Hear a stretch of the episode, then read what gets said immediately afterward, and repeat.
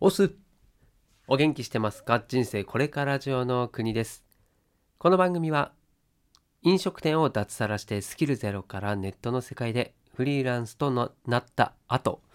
体験型テーマパークに転職をして現在もフリーランス会社員ともにやって副業とかもですねしている僕の日常や気づきを発信しながらあなたを元気にしちゃうそんな番組でございます。さあ、いかがお過ごしでしょうか ?7 月の25日月曜日。今、時刻は夜の9時39分を回っております。ね、また新しい1週間始まりましたけれども、まあ、今日からですね、小学校は、あの北海道のね、小学校は、終業式で夏休み突入ということになるようです。で関東とかね本州の方の方たちはもう小学校もですね夏休みに入っているようですけれどもいよいよですね夏の繁忙期。まあ仕事をしてる人はね夏場で儲ける一番儲けられるよなんていう人たちもいっぱいいるんじゃないでしょうか、まあ、ちょっとねコロナがかなり今は流行り始めていて僕の身近でもですねコロナになっている人たちが増えてきているので、まあ、そういう意味ではちょっとこうまたブレーキをねコロナブレーキをかけられちゃってるかなっていうところもあるんですけれどもまあもうねこの経済を止めてはならぬっていう流れの方が強いんじゃないかなって思うので、まあ、以前のような本当に経済が回んなくなっちゃうっていうことはないんじゃないかなというふうに思います。もうインフルエンザですよね。インフルエンザだと思って、うん、みんなが過ごしていけばいいと。そして、これは本当思うんですけど、マスクを、コロナによってですね、マスクをするという習慣があったことの大事さっていうのも、本当感じますよね。このマスクをするようになってから風邪をひくっていうこともほぼほぼなくなったし、あとインフルエンザにかかる人もね、激減してるわけですから、やっぱりね、マスクの、まあこれは、何でしょう、このデータとしてね、普通こんな実験できないじゃないですか。それがコロナっていう強制的にですね、まみんながマスクをするという実験を行えたわけで、その結果も明らかですよね。うん、なんでマスクはみんながすることによって効果を発揮できると。うん、いうことでですね、今日は、えマスクの大切さというお話をさせていただきました。じゃなくて、なんでさ、もう勝手にね、その放送のテーマ自体をですね、もうマスクにしてしまっているんですけれども、違います。はい、今日の本題いきたいと思います。自分と価値観が違う人との上手なうまい接し方についてお話をしようと思います。お付き合いください。では行ってまいりましょう。はい、ということで、まあ、ぐでぐでぐでとですね、冒頭の話、ちょっとよくわけわかんなくなっちゃいましたけれども、ま、マスクはね、効果あるねというところを僕は伝えたかっただけなんですけれども、はい。で、今もね、逆にマスクをもうあんまりしない方がいいよねぐらいな、しないでいいよねっていう、その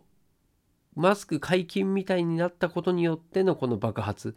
コロナ爆発っていうのはまあしょうがないんじゃないですかね。うんまあ、海外の事例を見てもですねやっぱりマスクをもういいんじゃねって言ってですねマスクを外した後っていうのはこう一気にまたコロナがね流行り始めてるんですよ。でもみんなもうねそこは開き直ってるというかまあ、それぐらいの感覚になってきたんでしょうね。はい。まあ、そんなこんなで、ちょもうコロナの話はこの辺にしといてですね、うんまあ、自分の価値観と違う人と出会うことこれありますよね。うん、僕もちょいちょいありますね。うん、例えばですねタバコはいこれを僕がね車の運転してる時に車の中からですねタバコをポイって捨てるんですよ。はいでこれは僕の中ではなしなんですよね。そのタバコのえ吸い殻をポイ捨てすると。でもじゃあそのねポイ捨てした人っていうのは、まあ、それを日常的にやってるであろうし良いか悪いかって言われるとそこはねちょっと分かんないんですよね。もう何なのかなその自分にとって何が大事かとかあとはこれは別にやってもいいだろうっていうそのうんハードルもしくは範囲っていうんですかね。それっていうのは人によって様々だと思うんですよ。だからそのね自分の車の中に要は吸い殻を入れたくないわけですよね。置いときたくない。だから外に捨てると。で外に捨てるのはまあなんかいずれ自然に変えるでしょうぐらいな感じに、えー、考えてる可能性もありますよね。うん。でまあ一般的にですよ。一般的にはポイ捨てはダメだよって言われてるし日本はどちらかというとですねそういうこう文化というかですね綺麗にできている文化があるんですよね。そういうのは根付いてるんですよ。でもそれっていうのは本当この戦後のね急成長のこの日本最近なんですよね。うん、その前ちょっと前まではですね日本人もいろんなことをですねしてたわけですよ。でそれがいつの間にか、うんね、ポイ捨てしないとかあとは何その道路にね勝手にゴミ捨てないみたいなそういうのが根付いてきてるんですけれども、うん、それって人によってですねその基準っていうのは異なるよっていうことを僕は理解しているんですよね。いや違うな理解してるように理解をするようにしているっていうのが正しいかもしれないですね。はい。で、もうこれが今日のね結論につながる話なんですけれどもそのタバコのポイ捨てをする人これは僕からするとお前何やってんだよだし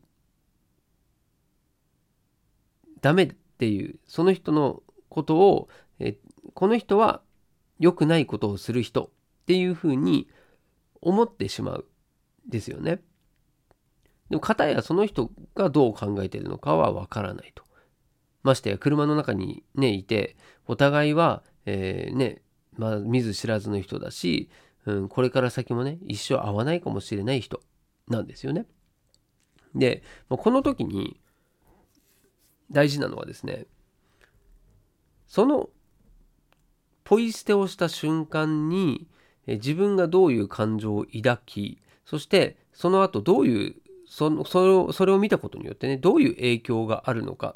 っていうところをちゃんと考える必要があるんですよね。で、まあ、その結果ですね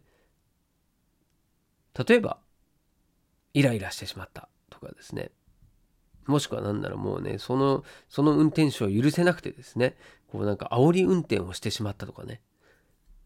うんでもしそういうことが起こってしまった場合ってなんか誰も得しないじゃんっていうのが、まあ、僕の答えでイライラすることによって自分がイライラしてるので自分にとってはマイナスなんですよね。で相手はっていうと自分がイライラしてることなんてそれは知らないから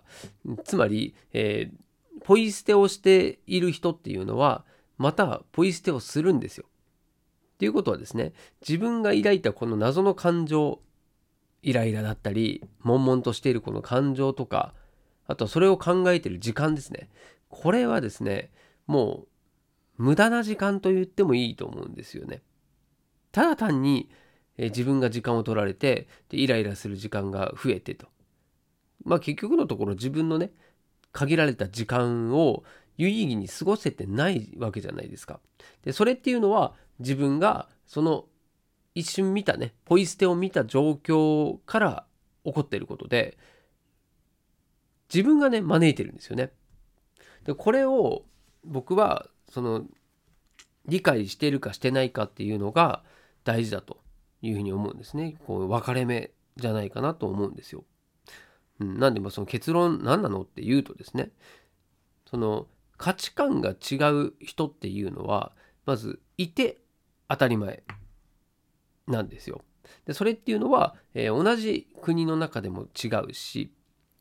ましてやね他の国と日本人っていうのを、えー、比較した時っていうのは間違いなくね文化も違うし生きてる場所も違うんでまそうなると価値観っていうのはもう当然変わってくるわけですよ。なんならもうその生と死の価値観とかねそれすらも違うんですよ。ってなったらさもうその価値観が違う人を見ることによって自分の心が踊らされる状況を自分で作っちゃってること自体が、まあ、それってどうなのっていうですねそこにたどり着かなきゃいけないと思うんですよね。なのでもうこれはですね理解できないこと自分が理解できないことっていうのは世の中にたくさんありますと。まずはそのことを理解していることっていうのがもう今回のですね一番のもうこれ結論ですよ。でそれがですねできるようになったことによって、まあ、初めて上手な人との接し方っていうのができるんじゃないかというふうに思ってます。これが第一歩ですね。でそれをするとですねこれアンガーマネージメントにもつながってくるし結局自分ので起こるポイントっていうのを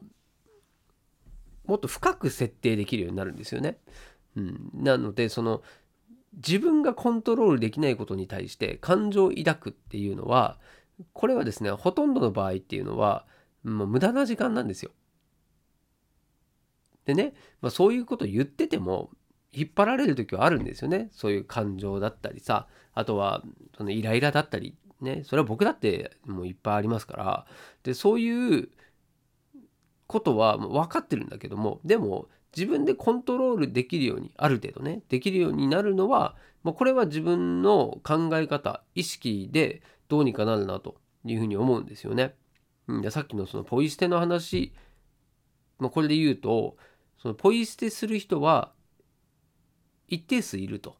でその中でポイ捨てをしたことに対してですね自分がどうだこうだ考えててもしょうがないんですよね。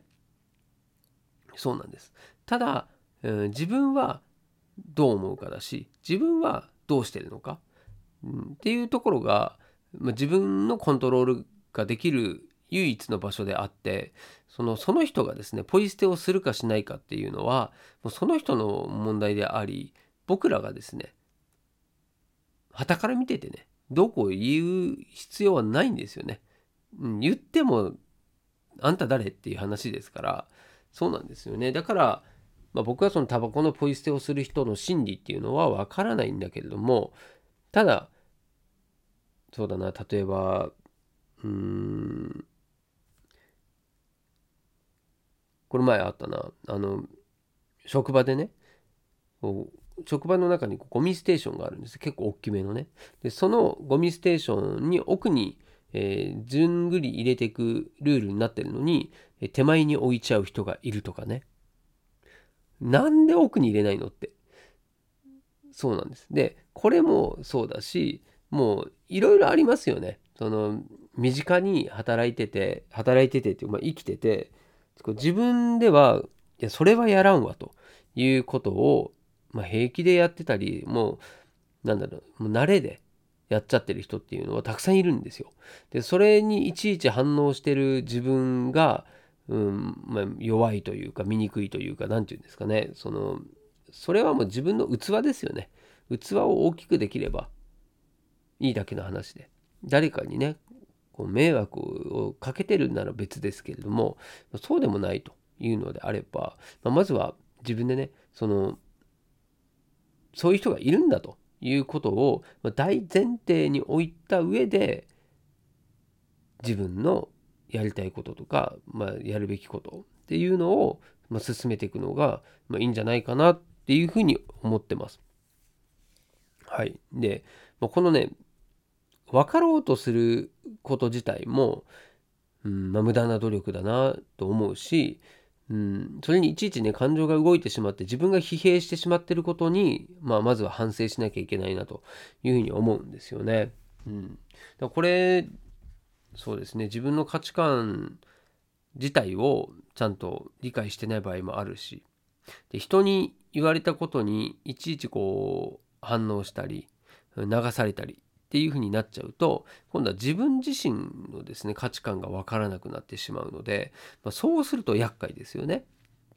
うんまあ、そもそも自分が何者なのかどういう考えを持ってるのかっていうのもちょっとちんぷんかんぷんってなると、まあ、いよいよですね自分は何をしてんのかというふうになりますから、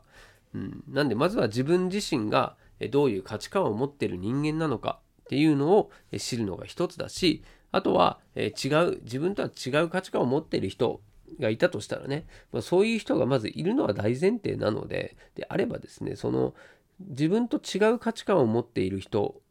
と接することができるっていうのはこれはめちゃめちゃいいことなんですよね。その自分の視野を広げることにもなるしあとは自分はにはできないけれどもこの人にはできるというですねその穴埋めをできるもしくは刺激をもらえるとかですねそういう経験にもつながっていくので、うん、なんでもうこれはですね自分と違う人っていうのはもう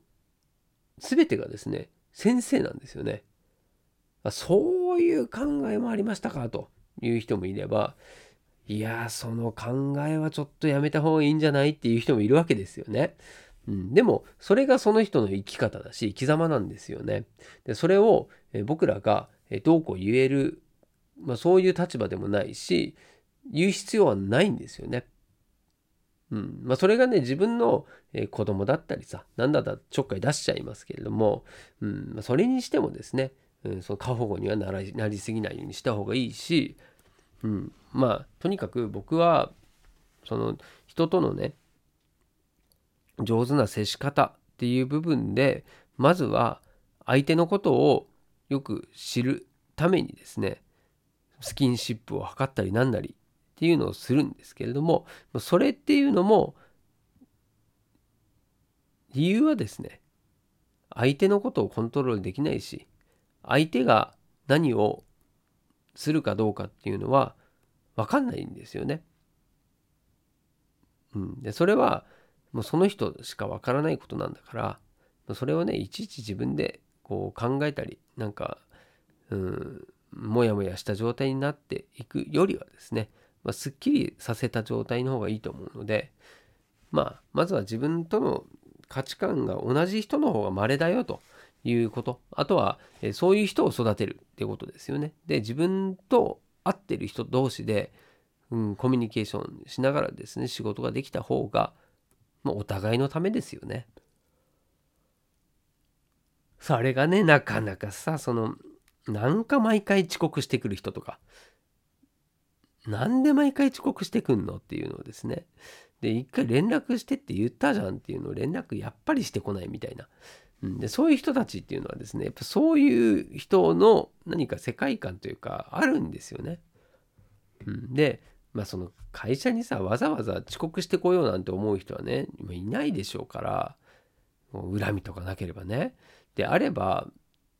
まあきっとその中でのね、ベストなやり方だったりなんだりっていうのをまあ、それなりに自分たちで考えたりしてるわけなんですよね。だそういうですね一つ一つの、えー、個性違いっていうのがまた人間の面白いところでもあるので、うんまあ、そこはちょっとね意識して今後の仕事に役立てていけたらなというふうに思っております。はい、いかがでしたでしょうか？今日はね、自分と価値観が違う人との上手な接し方。はい、もうこれはシンプルにですね、はい。世の中そんなもんだというふうにですね、理解しようよということですよね。うん、で僕もこういう考えを持つようになってからはすごい楽になりましたね。うん、何でもかんでもですね、こうトゲトゲしてですね、こう、これが正しいとか、これは間違ってるみたいなことを言い合うよりも、その人にはその人の価値観があると。この動物にはこの動物の価値観があるみたいなね。そういう考え方を持つことによって、その自分自身のコントロールができない場所においてのコントロールができるようにもなってくると思いますんで、まあ、まずはね時間をかけて、え、自分自身もですねもうこの自分の価値観を育てつつ相手の価値観を尊重するというところこれは、え、やっていきたいなというふうに思っております。はいということで今日は今日はじゃない、明日はまだ曇りかな。はい。そうですね。こちら北海道は曇りで、ちょっと今日よりは暑くなるということでございまして、私は明日は、そう、えー、本業はお休みで、で、また明日の火曜日、水曜日とえっ、と、なんだっけあれ、そう居酒屋ですね。居酒屋で、えー働いております。あ、そして、あれですね、クラウドファンディングも、えー終了しましてですね、え数名ですね、ご支援をいただいているということで、まあ、ちょっとゼロじゃなくてほっとしているというような状況でございますね。はい。まあ、この件もですね、また、えどこかの放送でですね、話していこうかなと思っております。はい。ということで、また次回お会いしましょう。お届けは国でした。したっけね